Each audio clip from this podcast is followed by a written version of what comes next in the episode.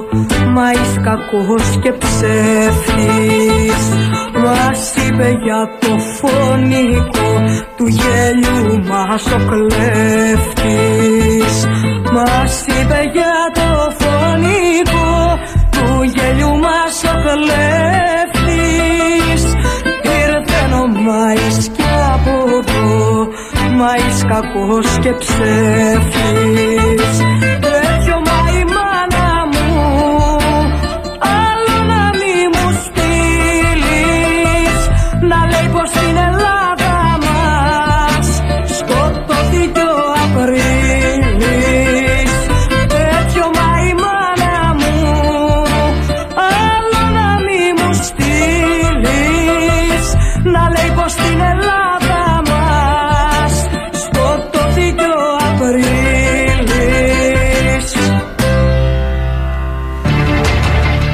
Καλημέρα σε όλους.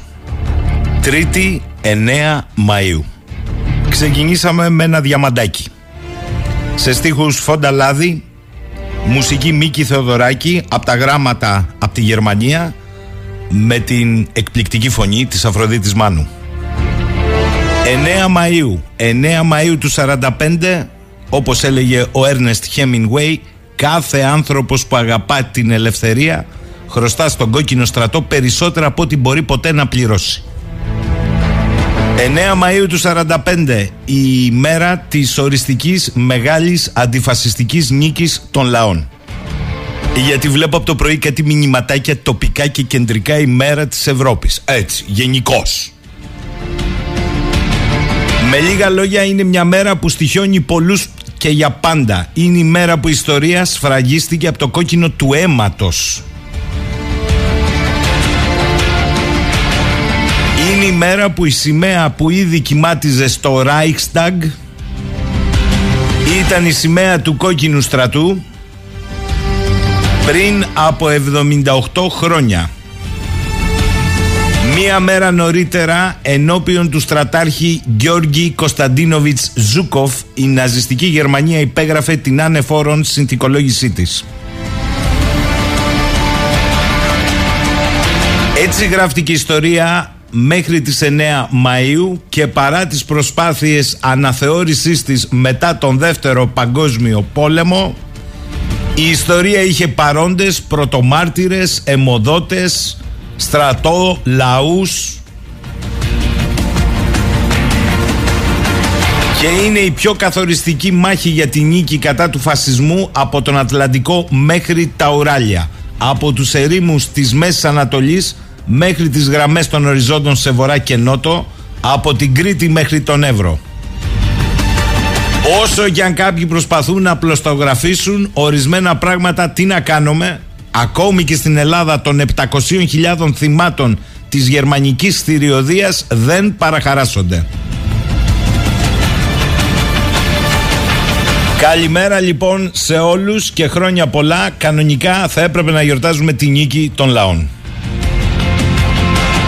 Στη Γαλλία, από ό,τι μου λέει εδώ πέρα ο φίλος, από το πρωί γίνεται χαμός. Τι ακριβώς εννοεί, δεν καταλαβαίνω. Πάει ο νους μου, θα έχει σχέση με όσα προοδευτικά εφαρμόζει στην κοινωνία ο Μακρόν. Ο Γιάννης λέει καλημέρα. Το χθεσινό ήταν αχαρακτήριστο. Τον πράκτορα που υποθήκευε στην πατρίδα κτλ. κτλ. Παιδιά, να σας ξεκαθαρίσω κάτι γιατί μάλλον το έχετε μπλέξει. Οι προεκλογικές εκπομπές που έχουν και την επωνυμία εκλογές 2023 δεν είναι αντιθέσεις ή οτιδήποτε άλλο, οποιαδήποτε άλλη παραγωγή, είναι προεκλογικές εκπομπές.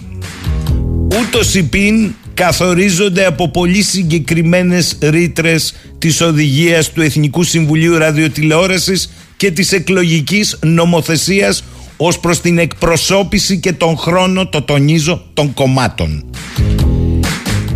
Το προεκλογικό της κάλυψης τηλεοπτικά, ραδιοφωνικά και όχι μόνο δεν καθορίζεται από τα μέσα ενημέρωσης και τους δημοσιογράφους αλλά από την εκλογική νομοθεσία. Αρέσει δεν αρέσει είναι συστατικό στοιχείο της αδειοδότησής τους. Αφού καταλαμβάνουν δημόσια συχνότητα, έρχεται η εκλογική νομοθεσία και το Εθνικό Συμβούλιο Ραδιοτηλεόρασης και καθορίζει ότι δωρεάν, εντελώς δωρεάν, γίνεται η προβολή κομμάτων και υποψηφίων, προσέξτε, αναλογικά με τη δύναμή τους. Ποια δύναμή τους; Την προηγούμενη. Κακός ο νόμος, κάκιστος. Αυτός είναι. Άρα το πλαίσιο είναι πολύ σφιχτό, μη ζητάτε τα ρέστα, αφήστε τα να μας κάνετε κριτική για εμφανίσεις, παρουσιάσεις και φιλοξενήσεις μετά τις εκλογές. Εκεί δεκτά. Εδώ εν ολίγης υπάρχει τοποτηρητής, αν δεν το καταλάβατε. Δεν επανέρχομαι, όποιος κατάλαβε, κατάλαβε. Καλά λευτεράκι εντάξει, να βάλω κόκκινα γυαλιά επιτέλους και να σας αφήσω με τον κόκκινο στρατό, αρέσει δεν αρέσει, αυτός κάρφωσε τη σημαία του στην καρδιά του θηρίου. Τι να κάνουμε τώρα, ό,τι γράφει δεν ξεγράφει, όσο και αν προσπαθείς να το ξεπλύνεις. Και πάμε τώρα στα άλλα. Χάσμα λέει 6.842 ευρώ διακρίνει το χαμηλότερο ατομικό ετήσιο εισόδημα του πληθυσμού της χώρας με το υψηλότερο εισόδημα σε σχέση με το υψηλότερο ατομικό ετήσιμο εισόδημα για τον πληθυσμό με το χαμηλότερο εισόδημα.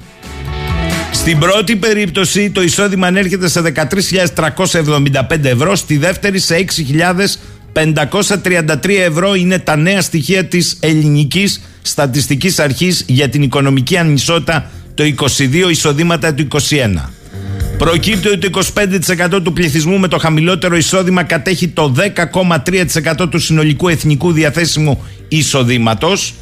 Το 25% του πληθυσμού με το υψηλότερο εισόδημα κατέχει το 45,3% του συνολικού εθνικού διαθέσιμου εισοδήματος. Το 50% του πληθυσμού με μεσαία εισοδήματα κατέχει το 44,4% του εθνικού διαθέσιμου εισοδήματος. Και εντωμεταξύ έχουμε και μικρή μείωση της ηλικής και κοινωνικής στέρησης για τα παιδιά ηλικίας 0 17 ετών. Στον αντίποδα ηλικιακή ομάδα των ατόμων 65 ετών και άνω παρατηρείται αύξηση της ηλικής και κοινωνικής στέρησης. Έχει και άλλα ενδιαφέροντα στοιχεία όμως οικονομική αδυναμία των νοικοκυριών να αντικαταστήσουν τα φθαρμένα έπιπλα 53,7, να πληρώσουν για μια εβδομάδα διακοπών 48,6, να καλύψουν έκτακτες αλλά αναγκαίες δαπάνες 43,6. Τι ωραία που τα λένε αυτά προεκλογικά τα κόμματα, ε. Τα ακούτε.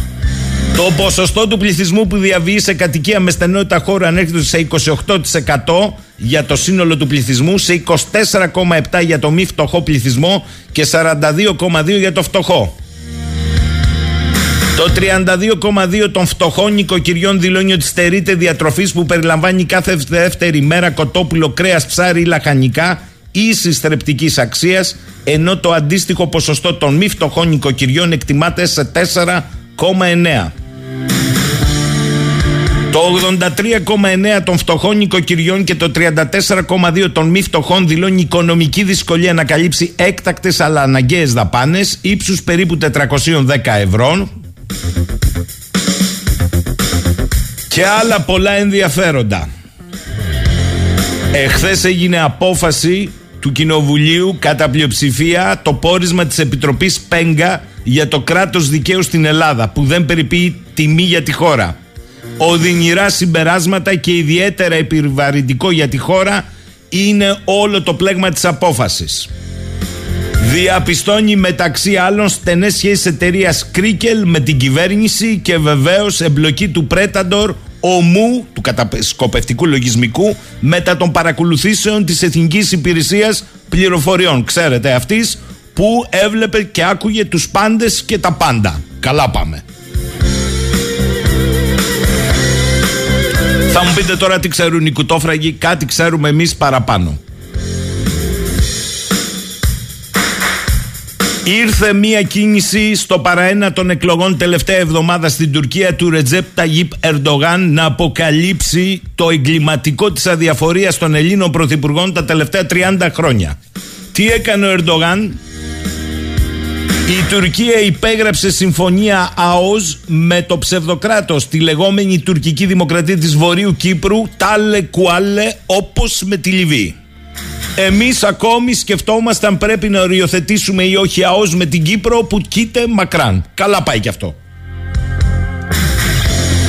Στα τέμπη, αχ παιδιά στα τέμπη, τα ξεχάσανε. Νέα στοιχεία βρήκαν οι εμπειρογνώμονες. Ποια είναι τα νέα στοιχεία; Από το βαγόνι του κηλικίου ξεκίνησε η φωνική φωτιά. Γελάω πικρά, γιατί όταν τα ακούσαμε εδώ από τον εμπειρογνώμονα τον Βασίλη τον Κοκοτσάκη, μας λέγανε για ηλεκτρικά τόξα, για ε, ύλες που μετέφερε σκοτεινές στο εμπορικό κτλ. Ένας είναι ο υπεύθυνος.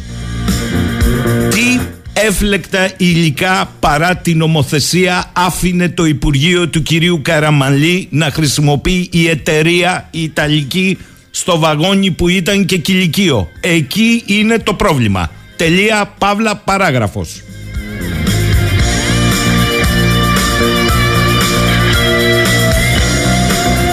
Καλημέρα, λέει ο Γιάννης. Τιμή σε όλους εκείνους που απάλαξαν την ανθρωπότητα από τους υπάνθρωπους ναζιστές και φασίστες. Ο Σπύρος δώσε στο λαό δημοψήφισμα, αλλά αυτή τη φορά το ναι θα γίνει όχι.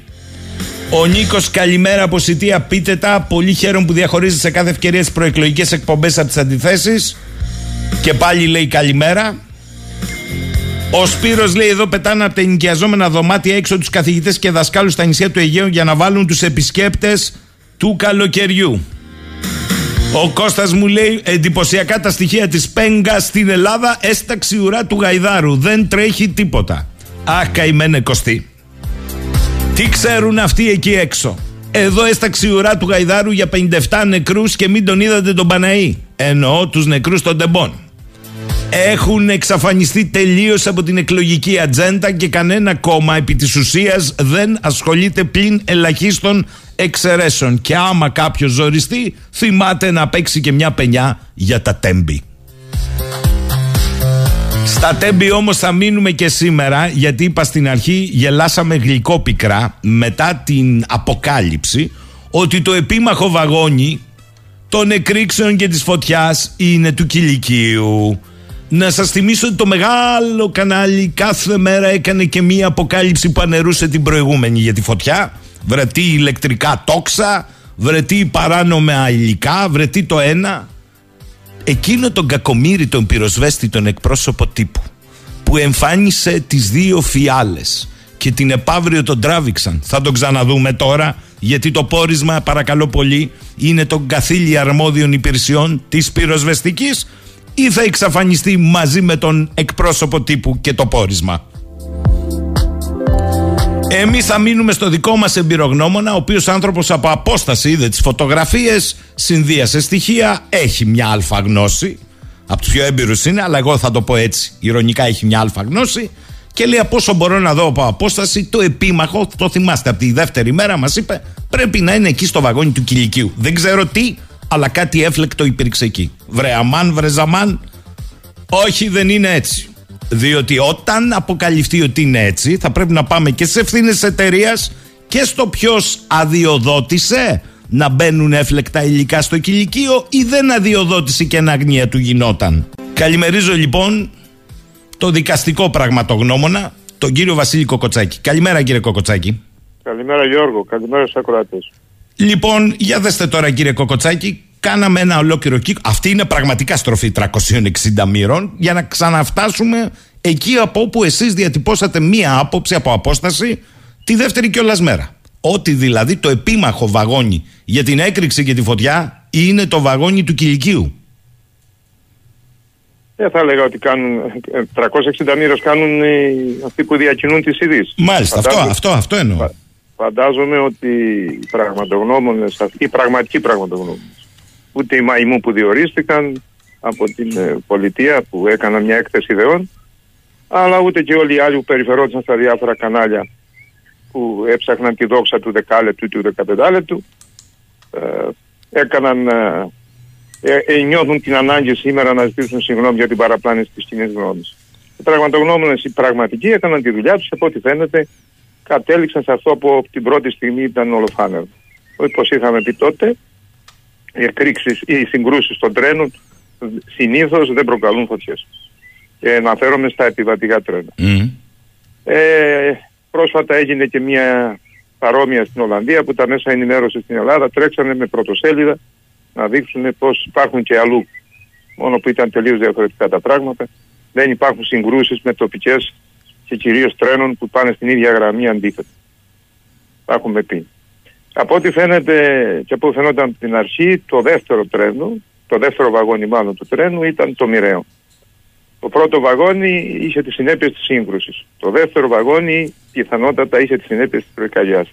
Στενοχωριέμαι μόνο που έχω μάθει από την πρώτη στιγμή ότι δεν έγιναν νεκροψίες, νεκροτομές στα σώματα του άτυπο παιδιών τα οποία χάθηκαν εκεί μέσα. Γιατί, τι θα μπορούσε να δώσει αυτό κύριε Κοκοτσάκη, αν το καταλάβει ο κόσμος; Με μια, το πω τώρα θα στενοχωρηθούμε, θα στενοχωρηθούν κάποιοι ότι διέταξαν να μην γίνει αυτό. Ο επιστήμονας ιατρός θα καταλάβει αν το θύμα πέθανε, ε, πέθανε από τη σύγκρουση ή από τη φωτιά. Τόσο απλό. Αυτό βέβαια αν αποδειχθεί ότι πέθανε από τη φωτιά τότε αλλάζει τελείως το πράγμα. Αλλάζει δραματικά. Αλλάζουν και οι ευθύνες εννοείται. Όχι αλλάζουν, ε, ανοίγει ο κύκλος των ευθυνών με αυτή την εγώ, Εγώ θα βάλω ένα ερωτηματικό, διότι ξέρετε, καραδοκούν κάμποση για να προσθέσουν ευθύνες σε άλλους που δεν φταίνουν. Ναι. Ε, ε, υπο, αν, αν, το, αν υποθέσουμε ότι κάποιοι άνθρωποι ήταν ζωντανοί, δεν, δεν πέθαναν από το τροχαίο και πέθαναν από τη φωτιά αντιλαμβάνεστε τι τεράστια ευθύνη έχει εκείνος που είδε δια της παραλήψεως επέτρεψε να υπάρχουν υλικά είτε επέτρεψε δια της νομίμου οδού, οδού να υπάρχουν υλικά τα οποία προκάλεσαν αυτή τη τεράστια έκρηξη. Και η έκρηξη είναι απότοκος μιας σύγκρουσης που έθραψε κάποια δοχεία στα οποία υπήρχαν εφλεκτά υλικά. Είτε ήταν ε, υγρά, αέρια σε υγρά κατάσταση, είτε υγρά κάψιμα. Μισό λεπτό, μισό λεπτό. Θέλω να σας πω ότι σύμφωνα με τις πληροφορίες, γιατί το πόρισμα δεν έχει δημοσιοποιηθεί, είναι στοιχείο της ανάκρισης δικογραφίας. Όμως, σύμφωνα με πληροφορίες, από την ίδια την πυροσβεστική προκύπτει το εξής. Στο πρώτο βαγόνι έχασαν τη ζωή τους 15 άνθρωποι. Στο δεύτερο βαγόνι, όπου ήταν και το κηλικείο του τρένου, 20 νεκροί, ακούστε κύριε Κοκοτσάκη, έχουν καεί. Θεωρείται πλέον βέβαιο ότι η έκρηξη έγινε μετά τη σύγκρουση των δύο τρένων στο βαγόνι του κηλικίου. Υπάρχει καταγραφή ότι ακούγονταν άνθρωποι να φωνάζουν ότι καίγονται. Το ερώτημα λοιπόν προκύπτει είναι αν τα θύματα έχασαν τη ζωή τους όχι από τη σύγκρουση ή από τη φωτιά. Δεν υπάρχουν ευθύνες κι αλλού. Αυτό που μου λέτε είναι τρομερό. Είναι τρομερό. μου λέτε δηλαδή, αν αποτυπώνετε και εσείς που διαβάζετε ακριβώς αυτό που έχει πει το πόρισμα, ότι στο πρώτο βαγόνι σκοτώθηκαν, άρα βρήκαμε μέλη σωμάτων, σώματα διαμελισμένα ή ας με συγχωρέσουν οι, οι ακροατές σας για, τον τρόπο που το αναφέρω όμα τα ατόματα βρέθηκαν εν πάση περιπτώσει με όχι, με όχι συνέπειες από φωτιά. Στο δεύτερο βαγόνι μου λέτε ότι οι άνθρωποι κάηκαν.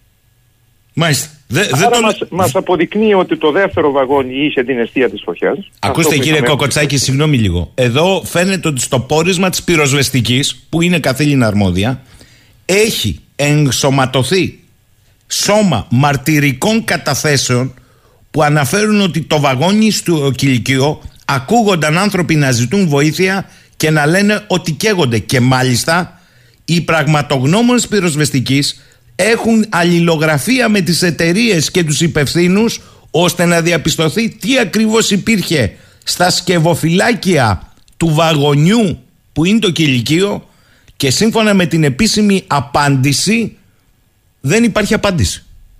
Τι λέω ο Έρμος τόση ώρα. Αν όντως υπήρχε υλικό αυτού του είδους, είτε αέριο είτε υγρό, αυτό το υλικό για κάποιο χρονικό διάστημα ελάχιστο μένει στον αέρα άκαυτο. Ο άνθρωπος δεν, μπορεί, δεν προσδιορίζει τον εαυτό του να αναπνέει όποτε θέλει. Αναπνέει. Άρα το υλικό αυτό εισέρχεται στον οργανισμό του και αναφλέγεται. Η νεκροτομή λοιπόν των πτωμάτων θα είχε αποδείξει ποιο ήταν το υλικό αυτό το οποίο εισέπνευσαν. Άρα θα ξέραμε σήμερα από τι πέθανε. Μάλιστα. Το είπα πιο καθαρά δεν μπορώ να το πω. Μάλιστα. Άρα, να γιατί λέτε ότι η ιατροδικαστική πράξη θα έπρεπε να είναι απαραίτητη παρά την εντολή που δόθηκε να μην γίνει. Γιατί δόθηκε εντολή να μην γίνει. Αλλιώς θα γινόταν. Έτσι τουλάχιστον κάναμε εμείς στην καριέρα μου, έτσι ερευνούσαμε και έτσι αποδεικνύαμε στις δύσκολες περιπτώσεις από τι αν- που πέθανε ο άνθρωπος αυτός. Αυτό είναι το ζητούμενο, να μάθουμε από τι πέθανε. Μάλιστα. Τώρα, θέλω να μου πείτε το εξής. Εάν το πόρισμα, γιατί για την ώρα δεν έχει δημοσιευτεί, υπάρχουν οι πληροφορίες. Είναι έτσι. Προκύπτουν ευθύνες για είτε δια της παραλήψεως, δηλαδή να μην ελέγξεις τι υπάρχει μες στο κηλικείο ή αρμόδιοι φορείς και να δίνεις την άδεια λειτουργίας. Άρα είναι Υπουργείο εδώ. Είτε βεβαίως ακόμη περισσότερο οι ευθύνες της εταιρείας που κάνει χρήση των αμαξοστοιχειών, δηλαδή οι Ιταλοί. Δεν υπάρχουν αυταπόδεικτα ευθύνες εάν προκύπτει από το πόρισμα φωτιά με έφλεκτα υλικά στο κηλικείο; Οι πάντα ενημερωμένοι ακροατές σας θα γνωρίζουν, όπως έχουν ακούσει ήδη, ότι ειδικά για τα τρένα, ειδικά για τα τρένα δεν χορηγείται άδεια από τις συνήθεις αρχές για την, ε, ε, για την ύπαρξη τέτοιου υλικών. Είχατε πει Η όχι άδεια- από την πυροσβεστική, το είχατε πει από τη δεύτερη μέρα. η Δεν ά- δίνει άδεια η πυροσβεστική. Ναι, βεβαίως. Δεν αναφέρομαι ούτε στην πυροσβεστική ούτε στην αστυνομία. Η άδεια δίνεται από το Υπουργείο, από το αρμόδιο Υπουργείο κάθε φορά. Εδώ λοιπόν υπάρχουν δύο τα ζητούμενα. Είτε δόθηκε, ζητήθηκε και δόθηκε άδεια για παρασκευαστήριο που μπορεί να, έχει, να του δόθηκε για μια φιάλη ή για δύο ή για τρεις ή για τέσσερις φιάλες υγραερίου περισσότερους, δεν ξέρω τι άλλο. Ή να μην ζητήθηκε και να το τοποθέτησαν μόνοι τους. Σε κάθε περίπτωση όμως, στην πρώτη περίπτωση δόθηκε άδεια, άρα αυτός που την έδωσε έχει την ευθύνη. Στη δεύτερη περίπτωση αυτός τοποθέτησε αυθαίρετα έχει την ευθύνη, αλλά έχει την, αυθαίρετα, την ευθύνη και η αρμόδια ελεκτική αρχή, η οποία δεν έλεγξε, δηλαδή για τις παραλήψεις, δεν ελέγχει τα τρένα και τα αφήνει. Βεβαίως η εταιρεία και στη μια και στην άλλη περίπτωση έχει την ευθύνη. Αλλά δεν νοάται να δοθεί άδεια με τέτοιες ταχύτητες σε τρένα, ε, σε δοχεία υποπίεση, υγρά καύσιμα ή αέρια καύσιμα. Δεν υπάρχει τέτοια περίπτωση. Δεν, νοάται, δεν νομίζω ότι δεν χωράει το μυαλό μου ότι δόθηκε τέτοια άδεια. Κύριε Κοκοτσάκη, εγώ ξέρω ότι μένουν 13 μέρες πριν τις εκλογές. Έχει σχεδόν φύγει από την ατζέντα το θέμα αυτό και οι ευθύνες. Ξέρω ότι υπάρχει υποψήφιος που δι- δικαίωμα των σαρών είναι βεβαίως να αποφασίσουν. Αλλά εδώ υπάρχουν αυταπόδεικτα σιγά σιγά προκύπτουν πολύ συγκεκριμένες ευθύνες. Ονομαστικοποιημένες. Αυτό καταλαβαίνω. Ε, Βλέπετε ότι μάλλον ε, ο ραδιοφωνικός σταθμός και εσείς προσωπικά θα είστε από τους ελάχιστους που ασχολούνται με το θέμα. Το θέμα δεν απασχολεί κανέναν. Μα θα έλεγα αν κοιτάξει κανείς τα πρωτοσέλιδα, μάλλον ε, είναι αυτά που θα επηρεάσουν. Ε, Η προσπάθεια γίνεται να επηρεαστεί η ψήφος των ανθρώπων με άλλον τρόπο και όχι να αποδοθούν ευθύνες. Και να, να- εν πάση περιπτώσει, να κρυθεί από αυτόν τον λαό κάποιος ο οποίος έφταιγε ή δεν έφταιγε. Γιατί μπορεί να είναι και κάποιο Σωστά, ο οποίος δεν σωστά. φταίει. Έχετε Θα δίκιο. ήθελα όμως να πω κάτι για όλους αυτούς. Για αυτό το α- απίστευτο σενάριο που διακινήθηκε του ηλεκτρικού τόξου. Αυτό ήταν, ε, τώρα μπορώ να το πω, γιατί τη βραδιά που με καλέσατε βλέ- προσπαθούσα να το αποδομήσω, αλλά ήμουν συγκρατημένος. Είμαι και συγκινημένος σήμερα στη μνήμη αυτών των παιδιών, γιατί και εμένα και εγώ υπέστη ως μαθητής ήμουν σε αυτά τα κορίτσια που είχαμε την επέτειο χθες και είχαμε τα δει των 21 κοριτσιών που κάθηκαν στη Γεωργιούπολη. Στη και Γεωργιούπολη παρότι που ήταν πνίγηκαν. δικτακτορία, θυμούμε πάλι σχεδόν τους αντίστοιχους ανθρώπους με άλλα πρόσωπα. Τα ίδια πράγματα λέγανε πάλι και τότε, τα ίδια λοιπόν καρμπών διαχρονικά, τα ίδια λέμε συνεχώς, συνεχώς, συνεχώς. Υπάρχει ένα μαχαίρι που φτάνει στο κόκαλο, αλλά ποτέ δεν υπάρχει αυτό το κόκαλο. Αυτό γίνεται συνήθως. Εδώ, Αυτοί που διακίνησαν ακούστε, λοιπόν, το ακούστε, σενάριο του ακούστε. Λευκού τόξου το έκαναν σκοπίμως κύριε Γιώργο. Γιατί; Σκοπίμως το, σκοπίμως το έκαναν. Σκοπίμως. Δεν μπορούσε ένας επιστήμονας να ισχυριστεί κάτι τέτοιο όταν γνώριζε ότι το ηλεκτρικό τόξο κάνει θερμοκρασίες 19.000 βαθμών ως η ατμόσφαιρα του ήλιου τρεις φορές ή το περιβάλλον του ήλιου τρεις φορές και δεν θα έμενε τίποτα, θα είχαν λιώσει σε απόσταση 50 μέτρων τα πάντα. Δεν μπορεί λοιπόν ένας επιστήμονας που παρουσιάστηκε να λέει τέτοια πράγματα και σε ένα κανάλι πανελλήνιας μετάδοσης. Και δεν βρέθηκε κάποιος να του εισπάσει το κεφάλι. Λοιπόν, ακούστε εδώ. Ε, μια ακροάτρια τώρα μας στέλνει μήνυμα, επειδή δεν μπορώ να το διασταυρώσω, δεν, δεν, γι' αυτό το λόγο μόνο θα αποφύγω το όνομα της εταιρείας. Μου λέει καλημέρα σας. Και καλημέρα στον κύριο Κοκοτσάκη. Είμαι τακτική επιβάτης του τρένου. Πρέπει να σας πω το εξής. Πάντοτε υπήρχαν φιάλες υγραερίου στο κηλικείο, διότι η εταιρεία Τάδε Catering προσέφερε μεσημεριανό και βραδινό γεύμα. Οι φιάλες μάλιστα ήταν σε ευδιάκριτο σημείο. Τα ακούτε κύριε Κοκοτσάκη; Δίδει χρειά αποδείξεως. Μάλιστα. Αυτό που δηλαδή ο κακόμοιρος εκπρόσωπος τύπου της πυροσβεστικής είπε από τη δεύτερη μέρα και τον εξαφάνισαν. Καταλαβαίνετε Βεβαίως. εδώ; Τραγικό, τραγικό. Μάλιστα. Μάλιστα. Ονόν νοήτο. Κύριε Κοκοτσάκη, θέλω να σας ευχαριστήσω πολύ Εγώ σας ευχαριστώ. για μια φορά ακόμη γιατί χωρίς φόβο αλλά με πάθος στη δουλειά έχετε πει μερικά πράγματα που δυστυχώς, δυστυχώς, όχι ευτυχώς, επιβεβαιώνονται με τόσο ε, τραγικό τρόπο και καλό είναι και οι νομικοί των ε, θυμάτων και των συγγενών γιατί το θυμίζω είχαμε επιμείνει σε αυτό και στις εκπομπές να το κοιτάξουν άμεσα το θέμα. Παίρνει άλλη μορφή πια. Επιπλέον πέρα από τη σύγκρουση τις ευθύνες και τα λοιπά. Εδώ υπάρχει μείζον θέμα. Καμένοι άνθρωποι Σωστά το λέτε, σωστά το λέτε. Υπάρχουν ευθύνες τεράστιες. Υπάρχουν κατά σύν 57 άνθρωποι που έχασαν τη ζωή τους. Είμαι σίγουρος ότι και αυτοί οι ψυχούλες τους ζητούν απαντήσει. Μόνο τότε θα ησυχάσουν. Καλή σας ημέρα να είστε καλά Να είστε καλά κι εσείς. Αυτά από τον κύριο Κοκοτσάκη. Μου λέτε εδώ πέρα, μου στέλνετε διάφορα μηνύματα. Παιδιά, ναι, εντάξει, όσο μπορούμε από εδώ, ε, δεν, δεν είμαστε εκεί. Ο Νίκος λέει καλημέρα. Πείτε τα. Πολύ χαίρομαι που διαχωρίζετε σε κάθε ευκαιρία τις προεκλογικές εκπομπές από την κανονική ροή προγράμματος. Παιδιά, το είπα, δεν θα το ξαναπούμε αυτό. Όποιος κατάλαβε, κατάλαβε. Δεν θα, κάθε μέρα αυτό μαστιγωνόμαστε να εξηγούμε. Το έχουμε πει με κάθε τρόπο. Υπάρχει συγκεκριμένη νομοθεσία. Κακή, κάκιστη θα σας πω εγώ. Αυτή είναι όμως. Και είναι δεσμευτική. Ο Σπύρος λέει: Εδώ πετάνε από τα ενοικιαζόμενα δωμάτια έξω τους καθηγητές και δασκάλους στα νησιά του Αιγαίου για να βάλουν επισκέπτες του καλοκαιριού. Τι συζητάμε τώρα; Ο Σάκης βρήκε καλή, λέει, τη χθεσινή εκπομπή παρά τους περιορισμούς. Εντάξει, Σάκη, τώρα ο καθένας έχει την άποψή του. Τι να, τι να κάνουμε. Ο Σπύρος λέει: Έλα ρε, παιδιά, είχε μπουκάλες υγραερίου. Μα αυτό είναι το θέμα, Σπύρο, ότι πάνε να το κρύψουνε. Και συγγνώμη, λέει, το κηλικείο δεν θα έπρεπε να είναι στο τελευταίο βαγόνι τώρα που κυκλοφορούν τα τρένα. Πού είναι το κηλικείο, δεν το ξέρω αυτό, Σπύρο μου. Πού θα έπρεπε να είναι αν υπάρχει υποχρεωτικότητα. Η Κάρμεν λέει καλημέρα σε αυτό το χώρο, διότι η χώρα δεν τη λες. Λυπάμαι τους ανθρώπους που έχουν διανόηση και ψυχή που λένε τι μπορεί να γίνει, αλλά φωνή βόντος. Εν τη ερήμο, πατρίδα δεν έχουμε μόνο κράτος για λίγους και έναν όχλο θεατή.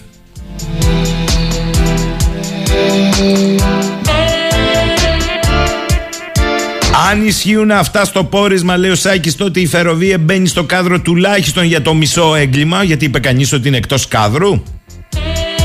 Ο Αντώνης λέει το θέμα είναι εκλεγεί ο Υπουργός ώστε να έχει ασυλία. Φάτε δημοκρατία κατά τα άλλα, σας ενόχλησαν οι φασίστες. Εντάξει τώρα, Αντώνη, εντάξει.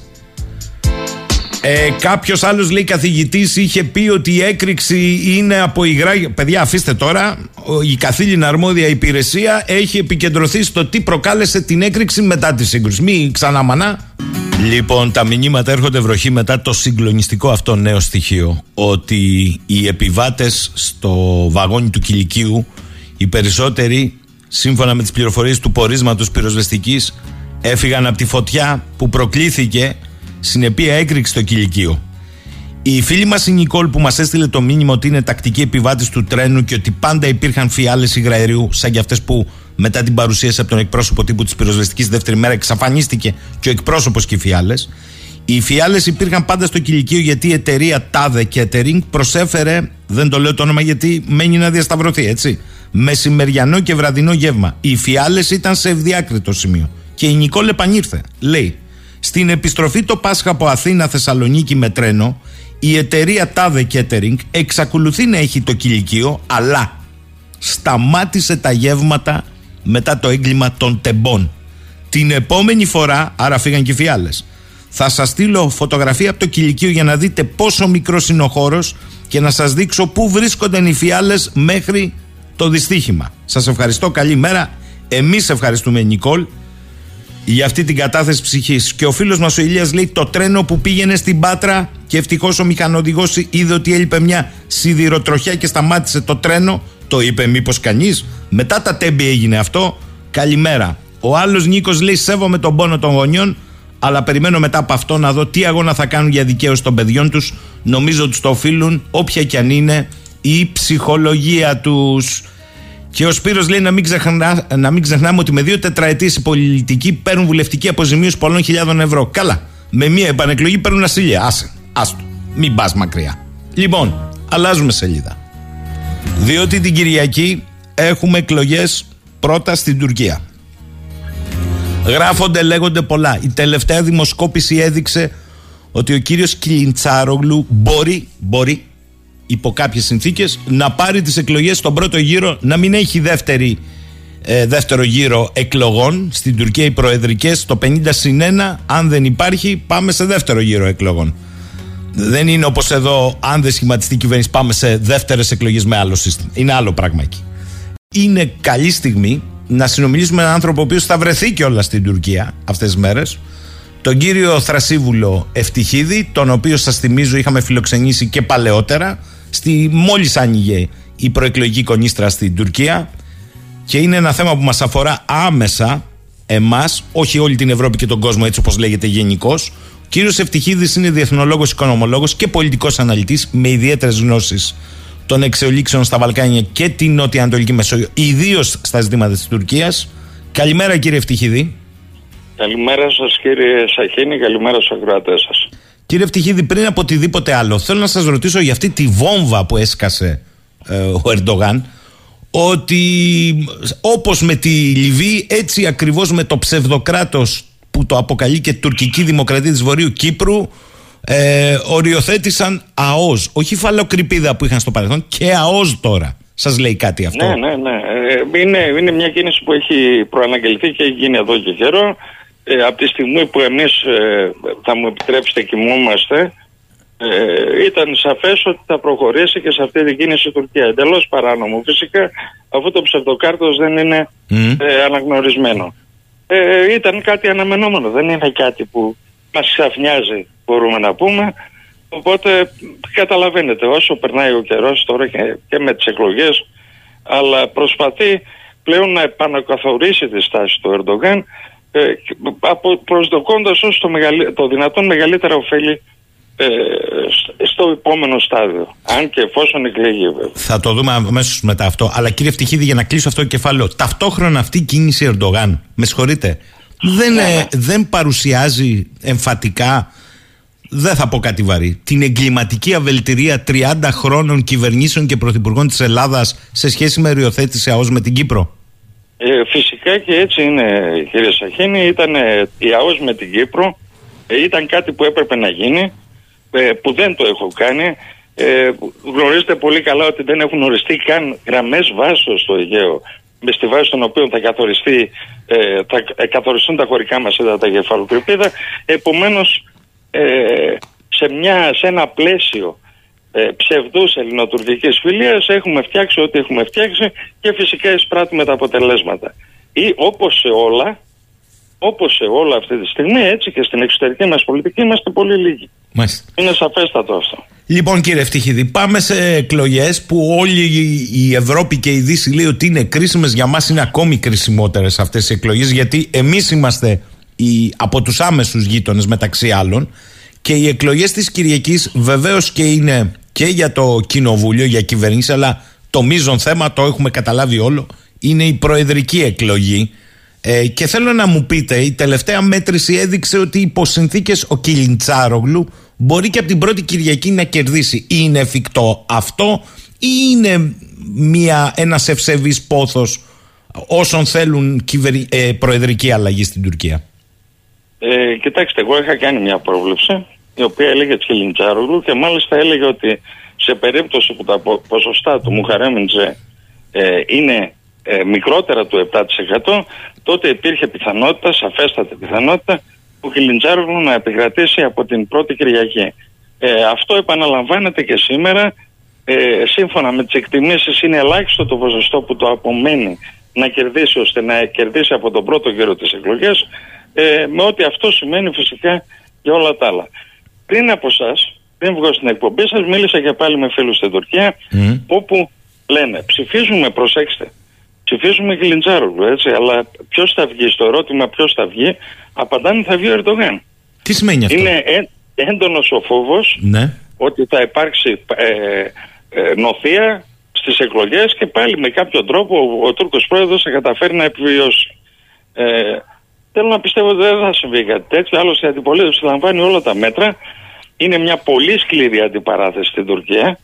Ε, το τελευταίο διάστημα έχουμε κατρακυλήσει ε, εντελώς. Είχαμε τα επεισόδια προχθές στο Πετροπόλεμο. στο Ζερούμ. Το Πετροπόλεμο λέτε. πόλεμο στο Ζερούμ και χθες στη συγκέντρωση του, του Εκρέμι Μάμογλου στο Εικόνιο υπήρξαν μικροπροβλήματα καθότι υπήρχαν πληροφορίες ότι έχει τοποθετηθεί εκρηκτικός μηχανισμός και καθυστέρησε η συγκέντρωσης ώστε ε, να μπορέσουν οι Τούρκοι πυροτεχνουργοί να ελέγξουν την κατάσταση. Βλέπουμε μια πολύ περίεργη προεκλογική εκστρατεία. Ε, θα περιμένουμε και εμείς με αγωνία. Η δικιά μου πρόβλεψη παραμένει Ναι. Πιστεύω ότι ο, ο Κιλιντσάρογλου θα είναι αυτός που ο νικητής των εκλογών αν είναι στον πρώτο γύρο με ένα ποσοστό μόλις της τάξης του 51% κάτι που το καθιστά εντελώς επίφοβο αν είναι στο δεύτερο γύρο η διαφορά που θα γίνει στις 28 Μαΐου η διαφορά θα είναι ε, πολύ μεγαλύτερη. Ε, δεν ξέρω με ποιον τρόπο και με ποια τεχνάσματα θα καταφέρει αυτή τη φορά ο Ερντογάν να επιβιώσει. Η οργή του τουρκικού λαού είναι μεγάλη και το κύριο και πρώτο ζήτημα είναι η οικονομία. Από εκεί και πέρα όμως υπάρχουν και άλλα ζητήματα, η διαφθορά, η οικογενειοκρατία, είναι όλα τα ζητήματα που ε, σε ό- με όποιον Τούρκο και να μιλήσετε στην Τουρκία θα σας πει να, αυτό εδώ ανήκει στον αργαπρό του Ερδογάν. Είναι του τάδε εργολάβου της ε, συμμορίας των πέντε. Η διαφθορά δηλαδή είναι εμφανής και σε κάθε επίπεδο.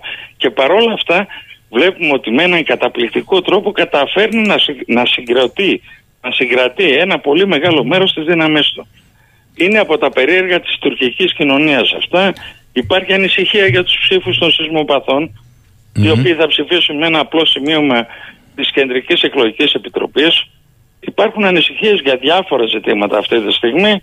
Ε, φοβούνται όλοι για εκτεταμένη νοθεία ε, παρά τις παρενέσεις και τις δύσεις ώστε να υπάρξει ένα, ε, μια καλή εκλογική εκστρατεία χωρίς να υπάρχουν κρούσματα ε, νοθεία στις τουρκικές εκλογές. Κύριε Φτυχίδη, κρατώ βεβαίως ότι και εσείς λέτε ότι είναι αξιοσημείωτη η, η αντοχή του Ερντοάν στην εκλογική βάση. Γιατί είναι ο μακροβιότερος πια πρόεδρος, μην το ξεχνάμε, Ναι, πολιτικός. ανά 20 Έχει ξεπεράσει και χρόνια. τον Γκεμάλ ε, Ατατούρκ σε αυτή την ιστορία. Άρα θα περίμενε κανείς να είναι πιο έκδηλη η φθορά με όλα όσα έχουν συμβεί. Παρ' όλα αυτά φαίνεται να έχει μία αντοχή εκλογική βάση. Και θέλω να σας ρωτήσω, εικάζεται, εσείς το είπατε ότι αν πάμε σε δεύτερο γύρο, δηλαδή αν δεν έχει κανείς το 50 συν 1, ο Κιλιντσάρογλου, θα πάμε σε δεύτερο γύρο.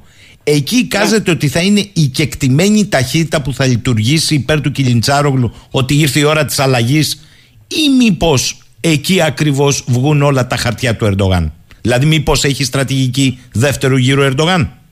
Δεν μπορεί, δεν έχει από πού να πάρει ψήφους. Είναι πλέον στα όρια του. Αυτό το 45% που του δίνουν οι δημοσκοπήσεις είναι τα όρια του. Δεν έχει από πού να αντλήσει αλλού ψήφους ο Ερντογάν αυτή τη στιγμή.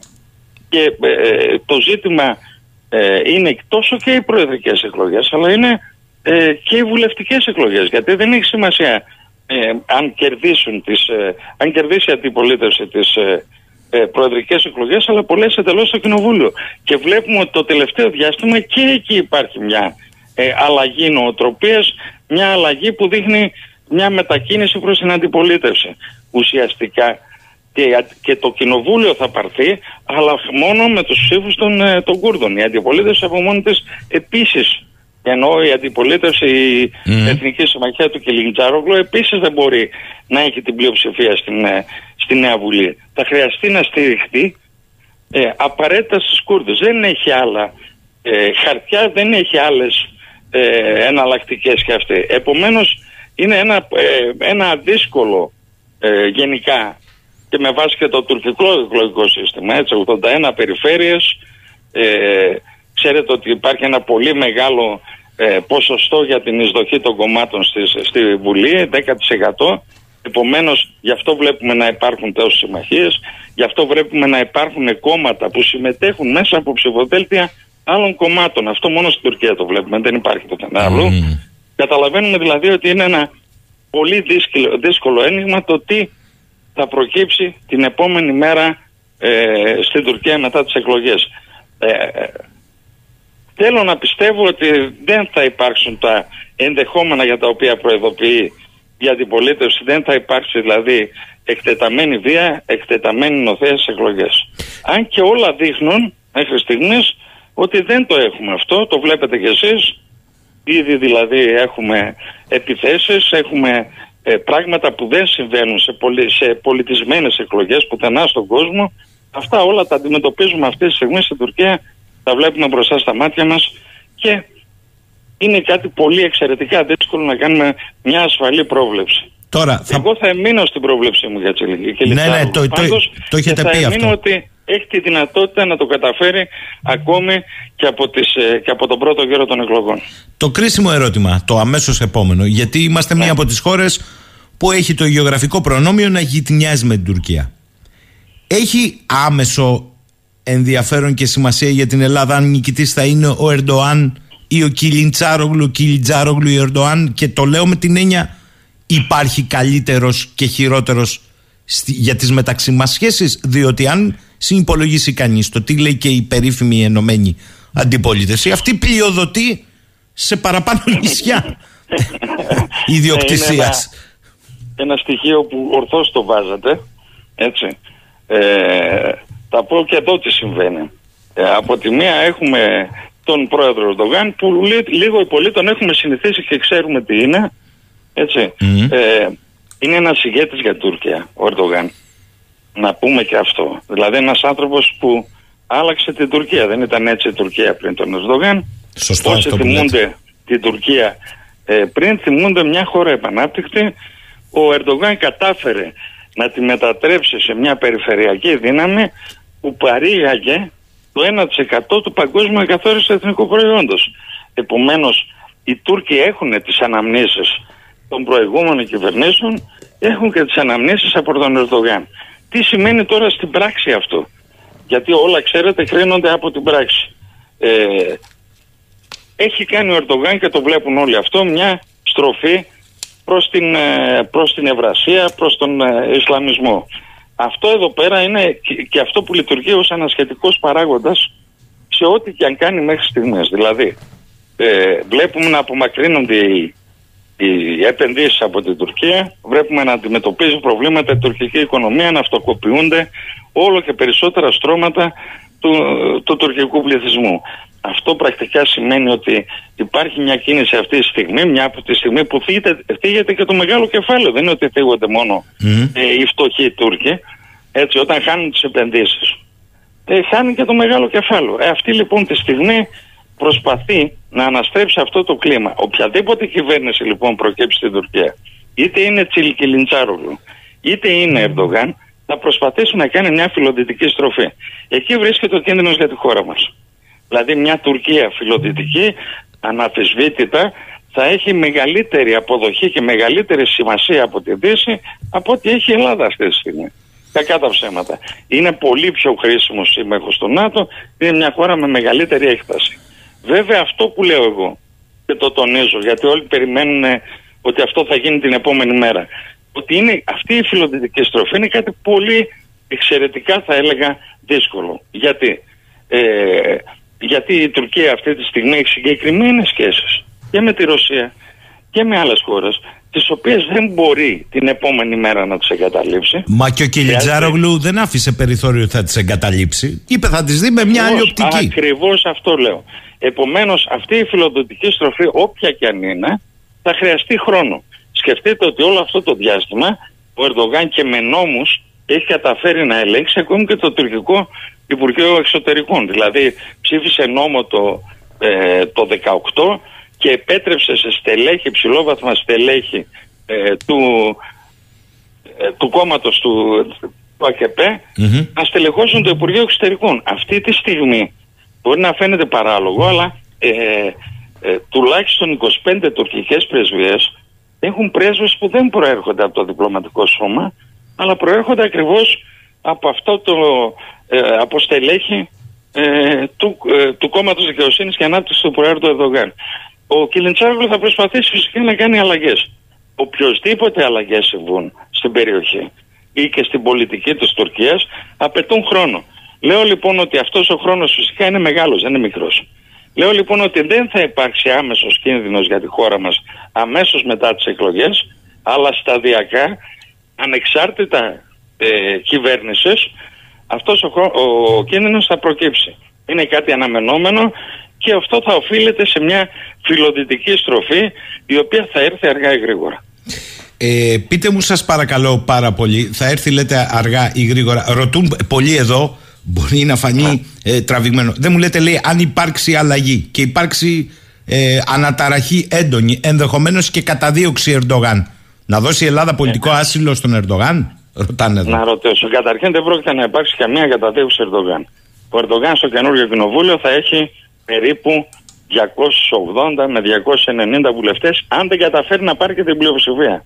Επομένως, είναι αστείο να πιστέψουμε ότι μια βουλή ελεγχόμενη ουσιαστικά θα καταδιώξει τον πρόεδρο ή θα ψηφίσει οτιδήποτε για να καταδιώξει τον πρόεδρο. Ο Κιλιντσάργου, απ' την άλλη, είναι ένας έξυπνος άνθρωπος και το έχει δείξει, είναι υπομονετικός, κάνει κινήσεις ε, που πολλοί από πολλούς αφιζητούνται και όμως στην, ε, στην πορεία του χρόνου έχουν δικαιωθεί συμπεριλαμβανομένες και της συμμαχίας των, ε, των έξι έτσι. Ε, και επομένως έχει την υπομονή να περιμένει και να κάνει ε, κινήσεις ε, χαλαρές ώστε να μην προκαλέσει την οργή των Τούρκων. Άλλωστε αυτό που ε, προβάλλει αυτή τη στιγμή ως αφήγημα ο Κιλιντσάρογλου είναι ότι εγώ θα γίνω πρόεδρος όλων των Τούρκων. Αν λοιπόν καταδιώξει τον Ερδογάν αυτό δεν ισχύει. Επομένως δεν πιστεύω ότι θα κινηθεί εναντίον του Ερντογάν θα ακολουθήσει μια έπια πολιτική στην αρχή στην προσπάθεια να ελέγξει τον κρατικό μηχανισμό που αυτή τη στιγμή βρίσκεται ολόκληρο στα χέρια του Ερντογάν. Οτιδήποτε άλλο θα ήταν λάθος και θα προκαλούσε ίσως μια πρόορη ανατροπή του. Ε, λέει εδώ άλλος ε, φίλος ε, πόσο εύκολο είναι να κάνει φιλοδυτική στροφή όταν θεμελιώνει πια συμφέροντα στα ανατολικά, ενέργεια, Αζερβαϊτζάν, Κίνα, τα μαύρα από το Ιράν, μήπως είναι μια παπαγαλία ευχών της δύσης παρά την οικονομική κρίση μετά τους σεισμούς, μήπως είναι κάτι βαθύτερο αυτό που συμβαίνει στην Τουρκία; Ε, το βαθύτερο που θα μπορούσε να συμβαίνει είναι μια απόλυτη στροφή ε, προς την Ευρασία και τη Ρωσία. Κάτι τέτοιο δεν πρόκειται να συμβεί. Το καταλαβαίνουμε ακόμα ότι η οικονομία η τουρκική δεσμεύεται, έχει τεράστιες δεσμεύσεις από τη Δύση. Οπότε αυτός που θα επιχειρήσει κάτι τέτοιο ουσιαστικά θα βάλει μια βόμβα στα θεμέλια της χώρας. Δεν πρόκειται να το κάνει ούτε ο Ερντογάν ούτε ο Κιλιντσάρογλου. Πολύ δε περισσότερο ότι ο Κιλιντσάρογλου, σαν υποψήφιος και από τις θέσεις του έχει ήδη διακηρύξει μια πυλοδυτική στροφή, κρατώντας όμως και σεβόμενος τη σχέση που υπάρχει με την Τουρκία. Επομένως αυτό που σας είπα είναι ότι θα δούμε μια μακρά περίοδο όπου η Τουρκία θα παίζει πάλι αναγκαστικά, δεν μπορεί να κάνει κάτι άλλο, δεν μπορεί να εγκαταλείψει τη Ρωσία με, με τις συμφωνίες, τεράστιες και τις τεράστιες οικονομικές δεσμεύσεις που έχει. Δεν είναι μόνο οι συμφωνίες, έτσι. Σωστά. Ε, τα, ε, η Τουρκία εξαρτάται σε πολύ μεγάλο βαθμό από, την, από τη Ρωσία αυτή τη στιγμή. Είναι ο ρωσικός τουρισμός, είναι το εμπόριο σιτηρών, είναι το, το, φυσικό αέριο, είναι η ατομική ενέργεια, είναι το τραπεζικός τομέας, είναι, είναι δεκάδες οι τομείς στους οποίους η Τουρκία είναι αναγκασμένη να συνυπάρξει και όχι απλά να συνυπάρξει αλλά να στηρίξει και τη σχέση με τη Ρωσία. Επομένως θα περάσουμε ένα διάστημα όπως σας είπα το οποίο θα έχει ε, τεράστιες ε, διαφοροποιήσεις θα προσπαθεί μεν ε, η όποια κυβέρνηση να κάνει αυτή τη φιλιδητική στροφή, αλλά θα απαιτηθούν και πάλι αποδείξεις από τη Δύση. Εννοώ, έχουμε τους S400. Ε, S400. Έχει πιέσει ήδη, έχουν πιέσει, είπα να σταλούν οι S400 στην Ουκρανία. Η νέα κυβέρνηση του, ε, του Προέδρου ε, Ερντογάν το αρνείται. Και μάλιστα έκανε και σχετική δήλωση προχθές και ο έχει και το AQU και μην ξεχνάμε, ε, κύριε Ευτυχίδη, γιατί καλά το αναλύετε εσείς, ότι το κρίσιμο κομμάτι της ενέργειας είναι Ευρασία, δεν είναι Δύση. Αυτό είναι το μεγάλο Ακριβώς. παιχνίδι. Ακριβώς. Δηλαδή, αυτή τη στιγμή η Τουρκία είναι εξαρτημένη σε μεγάλο βαθμό, σε πολύ μεγάλο βαθμό από την, από την Ευρασία και από την άλλη δέχεται τις πιέσεις της Δύσης η οποία έχει τοποθετημένα κάποια δισεκατομμύρια επίσης στην τουρκική οικονομία. Μάλιστα. Μάλιστα. Είναι, βρίσκεται ανάμεσα σε πληγάδες. Επομένως δεν μπορεί να περιμένουμε οποιαδήποτε αλλαγή ε, σε τέτοιο βαθμό που να επηρεάσει τις εξελίξεις ε, καταλυτικά θα δούμε πολύ μικρές, πολύ ε, προσεκτικές κινήσεις ώστε να προσπαθήσει και η επόμενη κυβέρνηση ή όποια προκύψει να μην διαταράξει τις ισορροπίες. Επομένως υπομονή ε, δεν προβλέπω ένταση στο Αιγαίο άλλωστε βλέπετε ότι και οι σύμμαχοί μας σε εισαγωγικά πιέζουν να τα βρούμε αυτό ίσως είναι ο μεγαλύτερος κίνδυνος. Κύριε Ευτυχίδη, να σας πω κάτι. Καλά, το, καλά το διαβάζετε, αλλά να σας πω κάτι. Επειδή ναι. το να τα βρούμε μπορεί να σημαίνει όχι ένταση, προσέξτε τι σας λέω, και αμφισβήτηση ναι, ναι, ναι. στο, στο, Αιγαίο, αλλά κοιτάξτε παιδιά, μέχρι τον 28ο μεσημβρινό στην Ανατολική Μεσόγειο θα είναι τουρκικό. Από τον 28ο μέχρι τον 25ο θα είναι γκρίζα και βρύτετα. Ε, εδώ εντοπίζω και το πρόβλημα. Εγώ δεν εντοπίζω το πρόβλημα τόσο στην πολιτική τη Τουρκία. Το, το εντοπίζω στην δεκτικότητα, στην δεκτικότητα του δικού μας πολιτικού συστήματος και στην ετοιμότητά του να ανταποκριθεί ακόμη και σε αυτά. Ε, η έλλειψη των κόκκινων γραμμών ή αυτές οι κόκκινες γραμμές που, που θέτουμε είναι, ε, ε, είναι μια πρόφαση πιστεύω για να μπορούμε να διαπραγματευόμαστε. Η αναβλητικότητα όσον αφορά την ΑΟΣ με την Κύπρο, τη χάραξη γραμμών βάσεων τουλάχιστον, δεν μιλάμε για να πάμε για επέκταση, αλλά γραμμές βάσης έπρεπε τουλάχιστον να έχουμε ορίσει, ούτε αυτό δεν έχουμε κάνει. Ε, δείχνουν ακριβώς ότι έχουμε το πρόβλημα, το έχουμε περισσότερο εμείς παρά οι Τούρκοι με την πολιτική τους. Οι Τούρκοι αυτή τη στιγμή είναι αναξιόπιστοι για τη Δύση. Θέλω να σας ρωτήσω. Δεν εμπιστεύεται κανένας πλέον. Το πρόβλημα είναι κατά πόσο εμείς ε, θα προσπαθήσουμε να ανταποκριθούμε σε αιτήματα των Τούρκων τα οποία είναι ε, που αποτελούσαν τουλάχιστον στο παρελθόν για μας κόκκινες γραμμές. Εδώ είναι το ζητούμενο. Έχετε δίκιο στο παρελθόν. Θέλω να κλείσουμε και θα τα ξαναπούμε α, στην εκλογική διαδικασία αν όλα πάνε καλά και μάλιστα στην Τουρκία. Θέλω να σας ρωτήσω όμως το εξής. Άντε και εσείς κάνετε μια εκτίμηση, άντε και βγαίνει η εκτίμηση, ο Κιλιντσάρογλου είναι ο νικητής των εκλογών. Η μετάβαση στην εξουσία θεωρείτε ότι θα είναι ανέφελος, ανέμακτος ή θα χυθεί και αίμα; Ε, παρακολουθώντας τα τουρκικά κανάλια Ήδη προειδοποίησε ο Κιλιτσάρογλου ο παδό του, ξέρετε, να μην, να μην πανηγυρίσουν το βράδυ των εκλογών. Γι' αυτό πιστεύω ότι είναι πολλά για το, για το τι αναμένει. Αλλά ε, είδα και σε τουρκικό κανάλι, στο κρατικό, το, κρατικό τουρκικό κανάλι, να υποβάλλεται ερώτηση πλέον. Για πρώτη φορά άκουσα τέτοια ερώτηση, μάλιστα. Ε, είστε έτοιμοι να παραδώσετε την, την εξουσία; Ρωτήσανε στέλεγο στο ΕΚΕΠΕ. Και απάντησε ότι ναι, τουλάχιστον στα λόγια, εμείς ε, υπερασπιστήκαμε τη δημοκρατία στις 16 Ιουλίου κατά τη διάρκεια του πραξικοπήματος. Φυσικά, άμα χάσουμε θα παραδώσουμε την εξουσία. όλα τα ενδεχόμενα είναι ανοιχτά. Και κύριε σας λέω το, το πλέον φοβερό στοιχείο τι ψηφίζετε Κιλιντσάρογλου. Ποιος θα βγει ο Ερντογάν. Το κρατάμε. Αυτό που και σε όλες τις δημοκρα... δημοσκοπήσεις που κυκλοφορούν αυτή τη στιγμή στην Τουρκία. Δηλαδή ενώ όλοι ψηφίζουν Κιλιντσάρογλου αναμένουν εκλογή Ερντογάν. Αυτά, εντάξει. Καλημέρα κύριε Ευτυχίδη, θα τα ξαναπούμε. Σας ευχαριστώ θερμά. Να είστε καλά κι εσείς. Ο Σάκης λέει: Ο Ερντογάν είναι αυτός που είναι, η ταγή μας ή καλύτερα η λαγή μας είναι επίσης αυτή που είναι. Ωστόσο η επιστήμη και όχι μόνο στην Ελλάδα.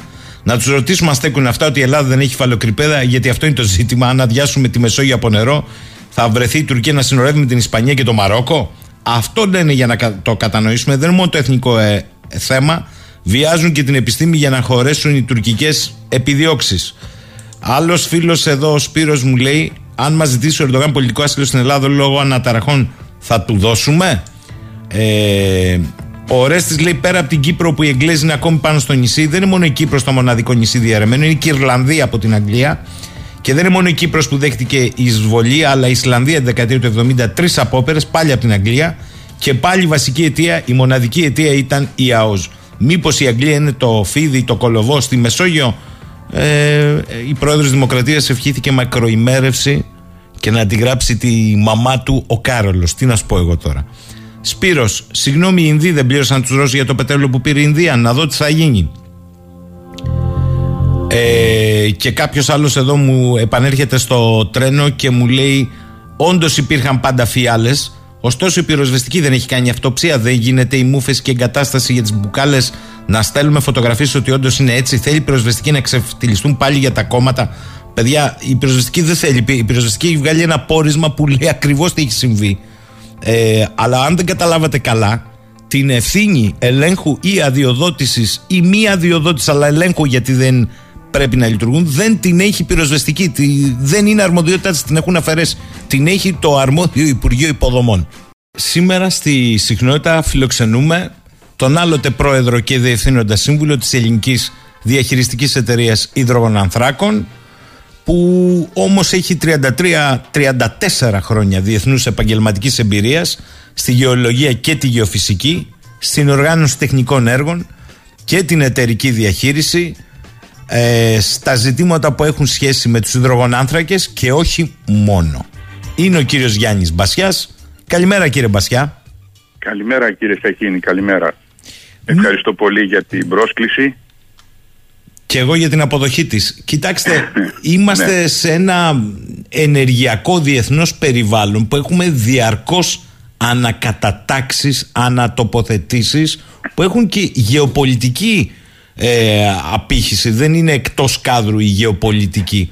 Και ενώ υπάρχει αυτό το κλίμα, τώρα είμαστε λιγάκι πιο κάλμα ε, και εξαιτίας των καιρικών συνθήκων και το ότι είμαστε στον τελευταίο μήνα της άνοιξης και πάει λέγοντας. Όμως ε, θα ξαναέρθει μπροστά το ενεργειακό και το μείγμα του και όχι μόνο.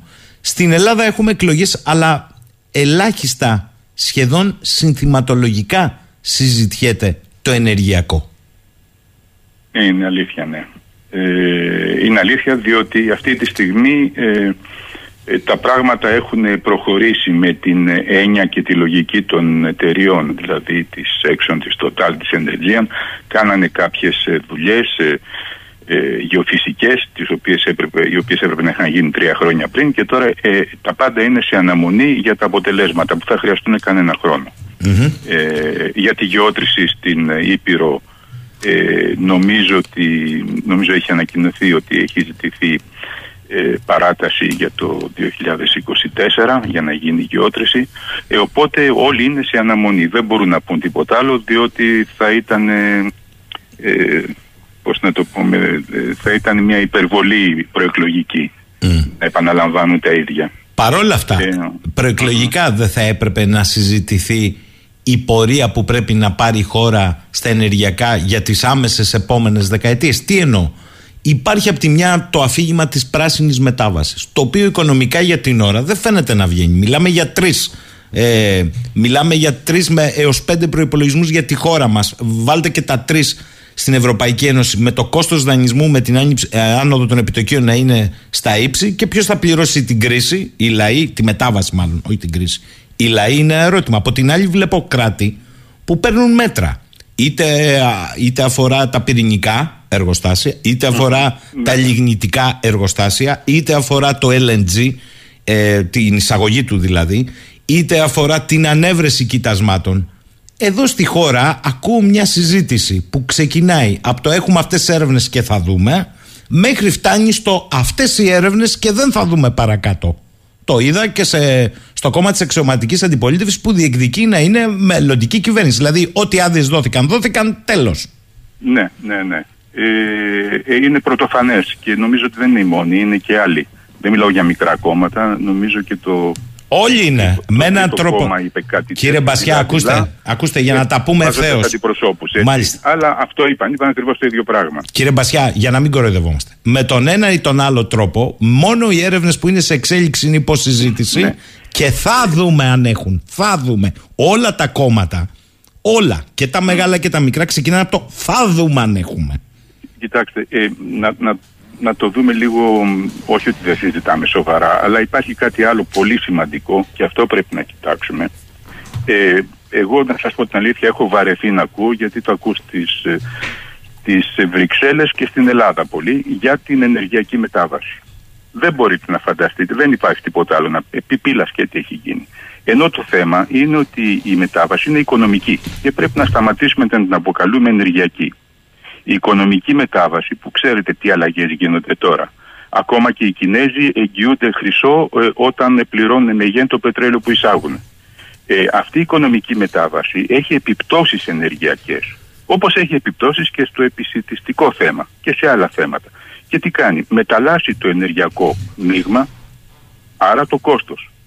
Και το μεγαλύτερο παράδειγμα το έχετε σήμερα με την Ευρώπη και την Ελλάδα και άλλες χώρες με το LNG. Δεν άλλαξε το κόστος γιατί το ενεργειακό μείγμα μεταλλάχθηκε. Αλλά τα θέματα από πίσω είναι οικονομικά. Και αυτό που είναι σημαντικό, που πρέπει να δούμε και για μένα είναι ένα βασικό οικονομικό συμπέρασμα, είναι ότι για πολλές δεκαετίες, μπορεί να είχε τα πάνω τα κάτω, αλλά γενικά οι ελληνικές κυβερνήσεις δεν ε, ανησυχήσαν ποτέ να γνωρίσουν σε ποιο ποσοστό μπορούμε να αντικαταστήσουμε τις εισαγωγές για ενέργεια από εξαγωγές. Δηλαδή σε ποιο ποσοστό μπορούμε να παράγουμε και να εξάγουμε. Κανένας δεν το σκέφτηκε. Τα σοβαρά. Έχουμε κάποιες, ε, ε, κάποιες δηλώσεις, ε, έχουμε κάποιες αλλαγές στην πολιτική να μας φίξουν τα πράγματα, αρχίζουν πάλι οι λιγνίτες, θα ψάξουμε για φυσικό αέριο, ακόμα και εκεί που έχει πάρει πετρέλαιο, έτσι. Ε, αλλά ε, ε, χώρες όπως η Αίγυπτος, το Ισραήλ, η Τουρκία, το έχουν κάνει ήδη, έχουν αναρωτηθεί εδώ και δεκαετίες. Ποια είναι η κατάσταση, πώς θα μπορέσουμε να ξεφύγουμε από τις συνολικές εισαγωγές και να μπορούμε να έχουμε μια αυτάρκεια και να κάνουμε και εξαγωγές. Το έχουν κάνει αυτοί οι τρεις. Και η Τουρκία. Και, η το κάνει Τουρκία. συνέχεια. Και ένας από τους λόγους για τους οποίους ε, δημιουργεί και αυτά τα θέματα στην ελληνική επικράτεια είναι αυτό, ότι θέλουν να έχουν αυτάρκεια και να μπορούν να εξάγουν. Και οι τρεις. Η Αίγυπτος και το Ισραήλ το έχουν καταφέρει. Νομίζω ότι η Τουρκία, ιδιαίτερα με ό,τι συμβαίνει στην, ε, στη Μαύρη Θάλασσα, έχει αρχίσει να το, να το καταφέρνει. Και είναι πάρα πολύ σημαντικό θέμα. Ξέρετε, η, η, η- αυτή η οικονομική μετάβαση που επιμένω ότι έτσι πρέπει να λέγεται πια, ε, είναι, είναι αρκετά απλό να το καταλάβουμε. Για ποιο λόγο; Διότι, ε, κοιτάξτε, όσο περισσότερος χάλιβας χρειάζεται αυτή τη στιγμή, δεν θα μίλησα τώρα για αυτοκίνητα, για ανεμογεννήτρες, για οτιδήποτε έτσι, τόσο περισσότερος άνθρακας χρειάζεται για την πρωτογενή χαλιβουργία. Για ξαναπείτε το αυτό να το καταλάβουμε πιο απλά. Τι εννοείτε με αυτό; Ε, ο χάλιβας είναι Ναι. απαραίτητος για α, χίλιες δυο βιομηχανικές εφαρμογές. Μμμ. Ε, ο χαλκός επίσης. Αλλά όλα αυτά για να τα επεξεργαστείς χρειάζεσαι άνθρακα. Μετά χρειάζεσαι πετρέλαιο. Ίσως μετά φυσικό αέριο και ακόμα δεν είναι δυνατόν να κάνεις αυτές τις ε, βιομηχανικές ενεργοβόρες ε, διεργασίες με ε, ανανεώσιμες πηγές. Χρειάζεται πετρέλαιο, φυσικό αέριο ή άνθρακα. Ε, θέλω να πω ότι ε, η μετάβαση αυτή, οι επιπτώσεις είναι, στην αρχή παράδειγμα είχαμε τι, είχαμε ε, το ξύλο έτσι. Ε, περάσαμε στον γεάνθρακα. Για να αναπτυχθεί η εκμετάλλευση του γεάνθρακα κάει και πάρα πολύ ξύλο. Περάσαμε μετά στο πετρέλαιο. Για να αναπτυχθεί η βιομηχανία του πετρελαίου χρειάστηκε πολύ περισσότερος γεάνθρακας. Αυτή τη στιγμή που περνάμε, ε, που περνάμε στις ανανεώσιμες, ε, αυτές τις ανανεώσιμες πηγές χρειάζεται περισσότερο πετρέλαιο και φυσικό αέριο για να υποστηρίξει τι, τη σταθερότητα του δικτύου διότι ε, είναι διαλείπουσες. Δηλαδή κάθε φορά που περνάμε σε οικονομικό επίπεδο έτσι, από μία εκμετάλλευση μορφής ενέργειας σε μία άλλη με όλες τις οικονομικές ε, ε, επιπτώσεις που έχει υπάρχουν και οι επιπτώσεις στο ενεργειακό μείγμα και βλέπουμε ότι η προηγούμενη πηγή ενέργειας χρησιμοποιείται πολύ περισσότερο για να στηρίξει την ανάπτυξη της επόμενης.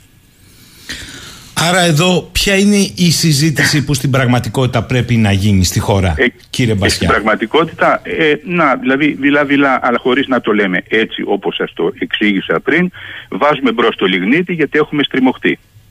Δηλαδή για να μπορέσουμε να συνεχίσουμε να λέμε ότι οι ανανεώσιμες πηγές θα είναι, ε, θα είναι το, το μέλλον, χρειαζόμαστε περισσότερο φυσικό αέριο. Βάζουμε μπρος και το λιγνίτη. Χωρίς να έχουμε την υποστήριξη αυτών των παλαιότερων, εάν θέλετε, οι πιο καινούριε, που δεν είναι και καινοτόμες σε αυτή την περίπτωση, δεν μπορούν να ε, δουλέψουν από μόνες τους. Και γι' αυτό ε, είναι πάρα πολύ σημαντικό, γιατί άμα αλλάξει η λογική και η αντιμετώπιση που έχουμε σε αυτόν τον όρο της μετάβασης, τα πράγματα θα είναι πιο καθαρά. Γι' αυτό σας είπα ότι για δεκαετίες οι ελληνικές κυβερνήσεις, και είναι ακατανόητο, δεν ε, σκεφτήκανε πώς θα μπορέσουμε να ε, είμαστε σίγουροι σε ποιο ποσοστό αντικαθιστάμε τις εισαγωγές που έχουν φτάσει στο 85-90%, 85% ε, νομίζω, να τις ε, αντικαταστήσουμε από εξαγωγές ή από αυτα, αυτάρκεια και εξαγωγές, μα μόνο άμα στην περίπτωση του ενεργειακού θέματος, δηλαδή του πετρελαίου και του φυσικού αερίου, τα οποία είναι αυτά που κυριαρχούν σήμερα, θα ξέρουμε αν έχουμε ή όχι. Αλλά όχι με μια διακήρυξη. Πρέπει τα πράγματα να προχωρήσουν και δεν προχωρήσαν για δεκαετίες. Νομίζω ότι εκεί είναι το βασικό πρόβλημα για την Ελλάδα, γιατί αρχίσαμε να μιλάμε για την, για την, ε, για την Ελλάδα. Θέλω να σας ρωτήσω, αυτή τη στιγμή όπως είναι στην πραγματικότητα το διεθνές ενεργειακό περιβάλλον, όχι όπως το σκέφτονται και καμιά φορά και ε, βλέπω και επιστήμονες που είναι αιμονικά μονοπατοί, ότι δεν είναι πράσινο στο πυρ το εξώτερον δεν ε, υπάρχει καμία. Ναι, δογματικά. Μορμονικά, μορμονικά θα έλεγα. Άλλο να ανησυχώ για το που πάει το περιβάλλον και η μόλυνσή του. Για την καταστροφή από, από ανθρώπινες δραστηριότητες, για τα μεγάλα συμφέροντα, τα παιχνίδια των πολυεθνικών που καταστρέφουν ποτάμια, δάση. Μάλιστα, αυτό το καταλαβαίνω. Άλλο αυτό και άλλο η αιμονικότητα μέχρι εξαφανίσεως ακόμη και του ανθρώπινου είδους, διότι καταστρέφει το περιβάλλον. Ακούστε εδώ το διεθνές ενεργειακό περιβάλλον με πραγματικούς όρους, εγώ δεν θέλω μοντέλα. Έχουμε πήξει από μοντέλα. Ναι. Σε μία κλίμακα δεκαετιών, για να ξέρουμε τι λέμε, μπορεί να στηριχτεί στις σημερινές εναλλακτικές πηγές ενέργειας, της ΑΠΕ; Μπορεί να στηριχτεί μόνο σε ανεμογεννήτριες γεωθερμία, φωτοβολταϊκά και το σηκώνει αυτό η παραγωγική δραστηριότητα; Γιατί αν μου πούν να ξαναγυρίσω σε σκηνές πηλαίων, οκ, είναι μία άποψη, την ακούω. Αλλά να το πούνε έτσι ή όλο αυτό. Βγούνε, ναι, θα ναι. βγει όλος ο κόσμος στους δρόμους. Ε, δεν θα γίνει κατευθείαν, αλλά θα αρχίσουν να υπάρχουν οικονομικά προβλήματα και επισητιστικά προβλήματα. Ε, θα υπάρχουν θέματα υγείας που σιγά σιγά θα αυξάνονται, διότι αν και κάποια χώρα το έκανε αυτό, αν βρεθείς στην κατάσταση να κάνεις συνεχή blackout και να έχεις καταστρέψει όλες τις δυνατότητες υποδομών για να έχεις εναλλακτικές, αληθινές εναλλακτικές ε, λύσεις ε, για το ενεργειακό σου ζήτημα, όπως για εμάς ο λιγνίτης, ε, το φυσικό αέριο και το πετρέλαιο το οποίο θα μπορούσαμε να έχουμε βρει, ε, ο κόσμος θα ξεσηκωθεί διότι θα υπάρχει και οικονομικό αντίκτυπο και αντίκτυπο υγείας κτλ. Δεν είναι επιστημονική φαντασία αυτά μπορούν να συμβούν, αλλά θα συμβούν σε, ε, σε μια χρονική περίοδο 2, 4, 5 ετών με ανακατατάξεις, με κρίσεις πολιτικές κτλ. Γίνεται τώρα να βασιστείς σε, σε μια πηγή η οποία ε, το βράδυ δεν μπορεί να σου αποδώσει ή σε μια πηγή που άμα φυσάει, δεν φυσάει καθόλου ή φυσάει πολύ δεν μπορεί να σου αποδώσει. Σωστά δεν το μιλάω, λέτε. Δεν είναι μόνο να μην φυσάει καθόλου, είναι και να φυσάει και πολύ. Δεν είναι μόνο. Γι' αυτό είναι και στοχαστική. Δεν είναι μόνο η άπνοια. Είναι και όταν φυσάει πολύ. Μπορείς να στηριχτείς σε αυτήν. Ε, ναι, είναι πρόβλημα. Ξέρετε, υπάρχουν τεχνικές να γυρίζεις τις λεπίδες, να, να γυρίζει όλο το σύστημα για να μην παίρνει φάτσα πολύ αέρα ή να προσαρμόζεται. Αλλά άμα φυσάει πολύ, πρέπει να σταματήσεις. Κοροδευόμαστε. Άρα, ε, κύριε Μπασιά, υπάρχει ένα ερώτημα. Αυτή η λεγόμενη πράσινη μετάβαση που τη συζητάνε στις Βρυξέλλες, η οποία προπολογίζεται σε τρισεκατομμύρια. Δεν ξέρω πόσα ε, εγχώρια ε, κεφάλαια χρειάζεται, τι, πόσους προϋπολογισμούς χρειάζεται αυτής της χώρας μπορεί να σηκωθεί από τον κοσμάκι. Γιατί ποιος θα το πληρώσει; Θα το πληρώσουν οι εταιρείες πράσινης μετάβασης αυτό; Όχι. Όχι. Ε, και μην ξεχνάμε ότι η Ευρώπη δεν είναι Αμερική, δεν κόβει χρήμα, δεν κόβει δολάριο, δεν, δεν μπορεί να κόψει ευρώ. Ε, οπότε τι γίνεται, ε, μαζεύεις τους φόρου από το διοξείδιο του άνθρακα, μαζεύεις διάφορους φόρου άλλους οι οποίοι συγκεντρώνονται σε επίπεδο ευρωπαϊκό και ξαναμοιράζονται για να συνεχίσουμε την πράσινη ανάπτυξη. Αυτό συμβαίνει. Δεν συμβαίνει τίποτα άλλο. Δεν μου λέτε, υπάρχει ε, φόρος ρήπου από το λιγνίτη, σωστά; Ναι, 100 Φόρ- ευρώ ο τόνος. Μάλιστα. Φόρος ρήπου από το πετρέλαιο, σωστά; Ναι, Φόρος ρήπου από το φυσικό αέριο, σωστά; Ναι. Φόρος ρήπου. Μόνο που δεν παράγουμε. Δεν παράγουμε έτσι. Είναι ο φόρος που έχει να κάνει με την εισαγωγή. Ναι, ναι, εμείς δεν παράγουμε. Αλλού υπάρχει, εννοώ ευρωπαϊκά, υπάρχει Ναι, ο ναι, φόρος. ναι, βέβαια, βέβαια. Φόρος ρήπου από, προσέξτε τι σας ρωτώ, από ανανεώσιμες πηγές ενέργειας. Μην κουφαθεί ο κόσμος. Υπάρχει και δεν εννοώ τον αέρα ή τον ήλιο. Χρησιμοποιούνται υλικά. Αυτά τα υλικά έχουν μια ημερομηνία λήξεως. Αν και στην Ελλάδα τελευταίος νόμος που πέρασε είναι να χρησιμοποιούμε και χωρίς πιστοποιητικά νεομογεννήτριε περασμένης τεχνολογίας 20 ετία. Δηλαδή να τις φέρουν εδώ γερμανικά εισαγόμενα ή κινέζικα, δεν με νοιάζει από πού, και να γίνουμε μια απέραντη χωματερή. Αυτός ο φόρος υπάρχει ή αυτά δεν μολύνουν, για να ξέρω. Ε, φόρος υπάρχει, ε, αλλά έχει να κάνει μόνο με την εγκατάσταση. Έτσι. Δηλαδή υπάρχουν φόροι που σχετίζονται με την υλοποίηση του έργου σε επίπεδο εγκατάστασης και μετά σε επίπεδο Αυτό είναι άλλο. παραγωγής. Αλλά φόρος, φόρος για το από πού προέρχονται τα υλικά και ιδιαίτερα πώς θα ανακυκλωθεί ένα, ευχαριστώ για την ερώτηση, πώς θα ανακυκλωθεί ένα προϊόν ε, λαμβάνοντας υπόψη ότι για να φτιαχτεί αυτό το προϊόν, το οποίο να- μπορεί να είναι τσιμέντο, μπορεί να είναι χάλιβας, μπορεί να είναι χαλκός, μπορεί να είναι οτιδήποτε, ε, να είναι σπάνιες γέες, ε, έχει ένα κόστος που αρχίζει από την εξόριξη. Ε, ξέρετε, η εξόριξη, για να φτάσει σε επίπεδο εξόριξης ενός μετάλλου, χοντρά, χρειάζεται κάπου 10 με 15 χρόνια δουλειά πριν αρχίσεις να το παράγεις. Όλο αυτό τον καιρό κάνεις μελέτες, μετά κάνεις τις εξορίξεις, κάνεις τις διεργασίες. Όλα αυτά έχουν πολλή χημεία, έχουν πολλές επιπτώσεις στο περιβάλλον, αλλά έτσι ζούμε, έτσι ζει ο πλανήτης. Όπα, όπα, όπα, όπα, όπα. Όλα αυτά. Όπα όλα κύριε αυτά- Μπασιά, μισό λεπτό. Όλα αυτά. Έχουν επιπτώσεις στο περιβάλλον, αλλά δεν Βεβαίως. συζητάμε σε αυτή την Όλες. περίπτωση για τις επιπτώσεις τους. Μιλάμε για το αποτέλεσμα που θα τις εγκαταστήσουμε. σε επίπεδο υλοποίησης. Μάλιστα. Μάλιστα. Ναι. Και αυτό είναι κάτι που λείπει και θα δημιουργηθεί ένα μεγάλο πρόβλημα διότι έχουμε ήδη φτάσει στην 20 ετία από το 2000 όταν το Energiewende που είναι, ήταν το γερμανικό, γερμανικό πρόγραμμα και σύνθημα για να περάσουμε στις ανανεώσιμες. Αυτό άρχισε το 2020 είμαστε στα 20 χρόνια μετά. 20-25 χρόνια είναι βασικά η διάρκεια ζωής σε μιας ανεμογεννήτριας ή ενός φωτοβολταϊκού. Μετά αρχίζει να κουράζεται. Βέβαια υπάρχουν τώρα τεχνικές και λέμε ότι μπορούμε να τα ανανεώσουμε. Με την έννοια να κάνουμε κάποιες επισκευές και να μπορέσουν να δουλέψουν ακόμα 10 χρόνια. Όπως γίνεται και σε πλατφόρμες και, και αλλού έτσι. Αλλά το πρόβλημα παραμένει. Κάποια στιγμή αυτά πρέπει να τα βγάλεις, να τα κόψεις και να τα ανακυκλώσεις. Και αυτό είναι μεγάλο κόστος. Και εκείνη τη στιγμή πολλοί θα την κοπανίσουν. Δεν θα τους βρίσκεται. Δεν θα τους βρίσκεται. Άρα πρέπει να γίνει αυτό που γίνεται στη βιομηχανία την πετρελαϊκή διότι η εμπειρία σε σχέση με τη μόλυνση γιατί η μόλυνση υπάρχει πάντα άμα μεταποιείς ε, μια ενέργεια σε κάτι άλλο μια πηγή ενέργειας σε μια α, μορφή ενέργειας έτσι υπάρχει μόλυνση αναγκαίο ε, το θέμα ποιο είναι ότι στην πετρελαϊκή βιομηχανία όχι να κρατήσω καπέλο βιομηχανίας πετρελαϊκής Ναι, ναι, ναι. αλλά από καιρό από δεκαετίες ε, υπάρχουν πάντα για όλα τα προγράμματα. Μπορείτε να κοιτάξετε τι γίνεται στην Αίγυπτο, τι γίνεται στο Ισραήλ, τι γίνεται σε όλες τις χώρες της Ευρώπης που παράγανε πριν. Ε, υπάρχει ένας ηθικός λογαριασμός ο οποίος φτιάχνεται από την πρώτη μέρα που αρχίζεις να παράγεις.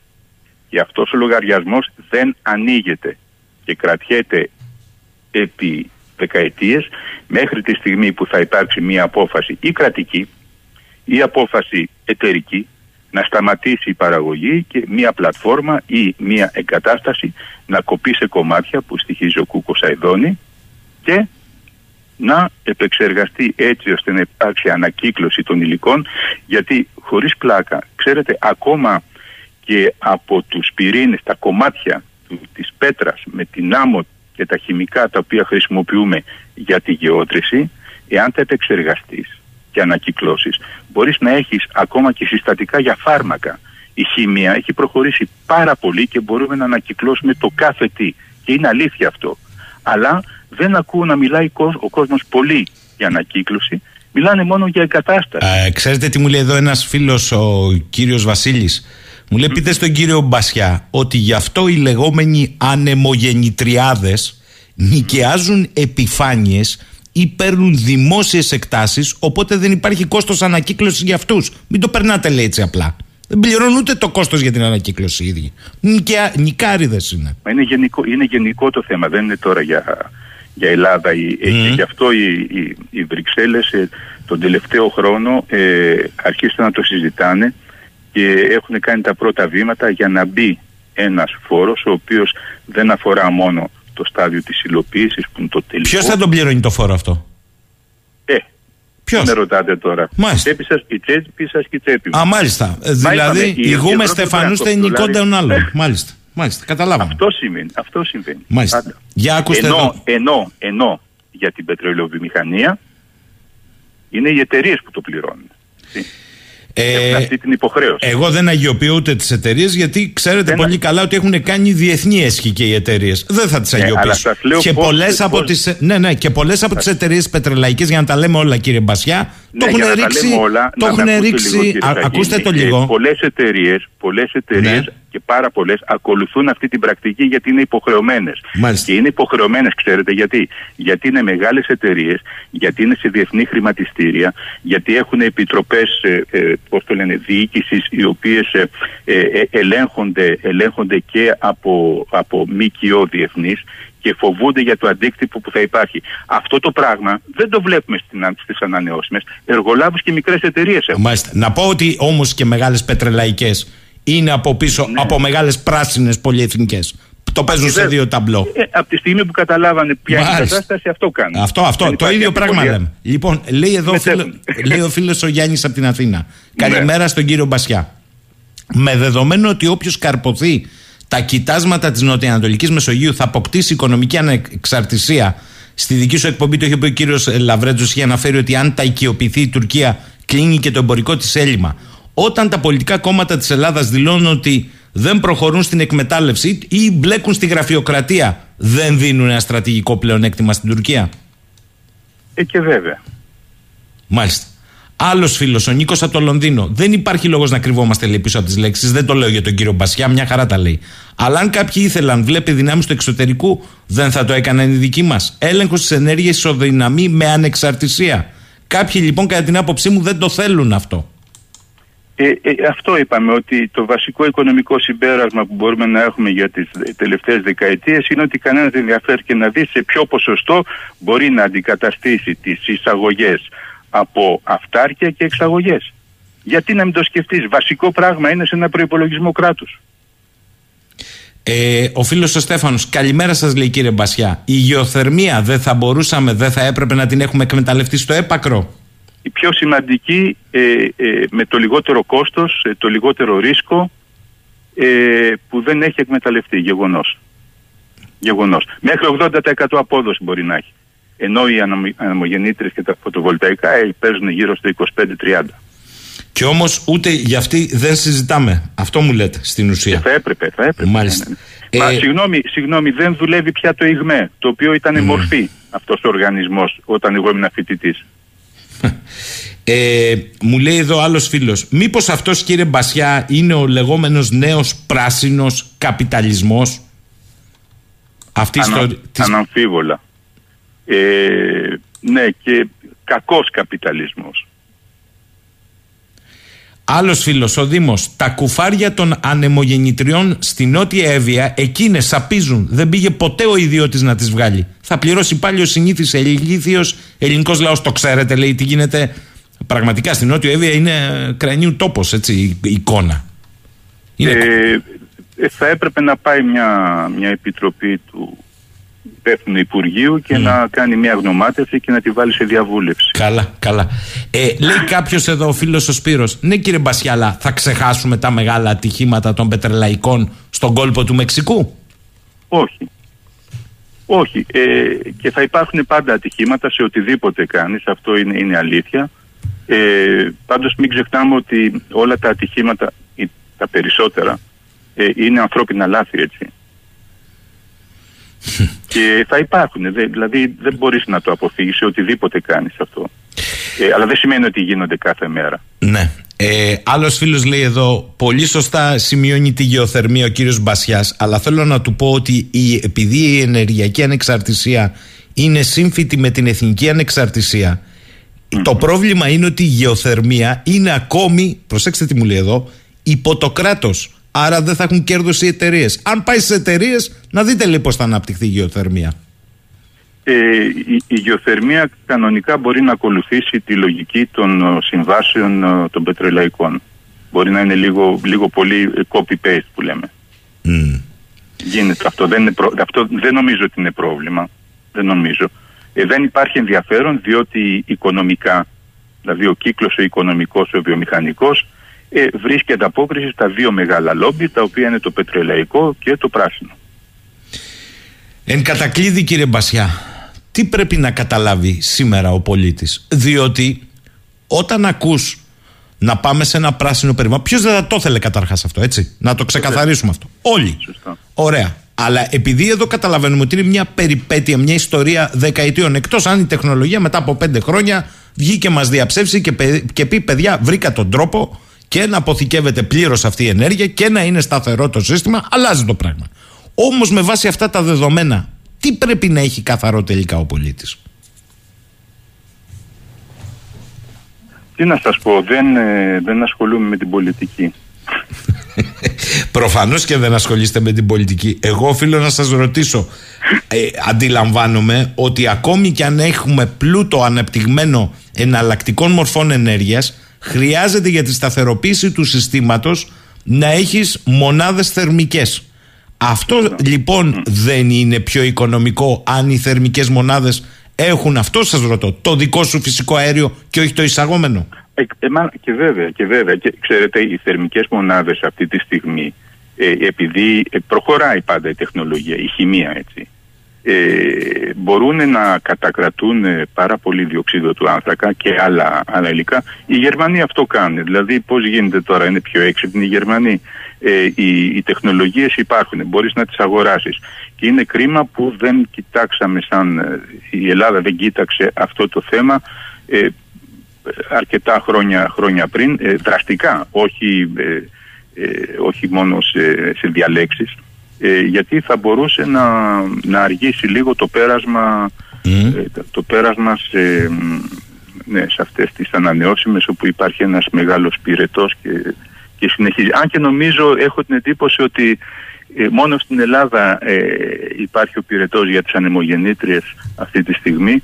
Σε άλλες χώρες στη Βόρεια Ευρώπη έχουν, ε, δείχνουν ότι κοπάζουν λίγο, ότι έχουν σταματήσει να, να παρουσιάζουν αυτό το, το ενδιαφέρον γιατί κοιτάνε πολύ την πυρηνική ενέργεια όλοι. Αυτό μου το φέρνουν εδώ σε ερώτημα. Λέει: Ρωτήστε τον κύριο Μπασιά, είναι τυχαίο ότι μεγάλες εταιρείες στις ΗΠΑ όπως και στην Ευρώπη ξαναγυρίζουν στην παραγωγή ενέργειας από πυρηνικά εργοστάσια; Ε, όχι και το είχαν προσπαθήσει. Ξέρετε, είχαν το 1971 είχαν, ε, είναι ιστορικό αλλά είναι σημαντικό. Ε, είχαν προσπαθήσει, επειδή εκείνο τον καιρό είχε αρχίσει να γίνεται δύσκολο το πετρέλαιο, διότι δεν υπήρχε ακόμα η τεχνολογία να πας κάτω από 300 μέτρα γεώτρηση, ε, εκείνο τον καιρό η General Electric και η Westinghouse, που ήταν κατασκευαστές πυρηνικών αντιδραστήρων, είχαν κάνει μια μεγάλη καμπάνια η οποία κυκλοφορούσε σε πολλά σχολεία. Ε, για τα, τη νέα γενιά, έτσι, ε, για το ενδιαφέρον της πυρηνικής ενέργειας. Το 1973 άλλαξαν τα πράγματα γιατί είχαμε σε όλο αυτό το διάστημα είχαμε την αλλαγή με το, ε, του, του Bretton Woods, περάσαμε στο δολάριο από το χρυσό και το 1973 έπεσε η κρίση η οποία επέτρεψε στο βαρέλι να πάει από τα 3 δολάρια στα 12-15 και να χρηματοδοτήσει την τεχνολογία για να μπορείς να κάνεις γιότρι στα 1000 και στα 2000 μέτρα. Ε, αυτό είναι που συμβαίνει τώρα με το LNG.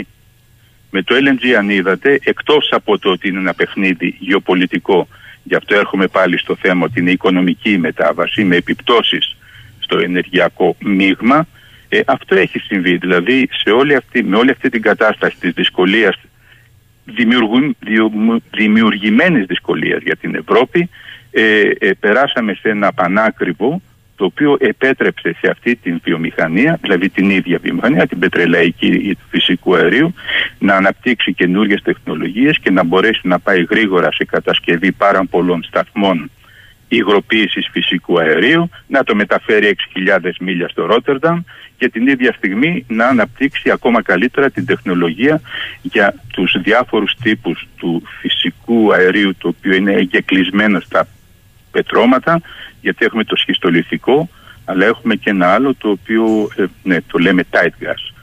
Ε, αυτές οι τεχνολογίες έχουν αναπτυχθεί διότι, τι, διότι η βιομηχανία κέρδισε λεφτά για να χρηματοδοτήσει τις έρευνες όπως έγινε και την εποχή των, ε, των πετροδολαρίων.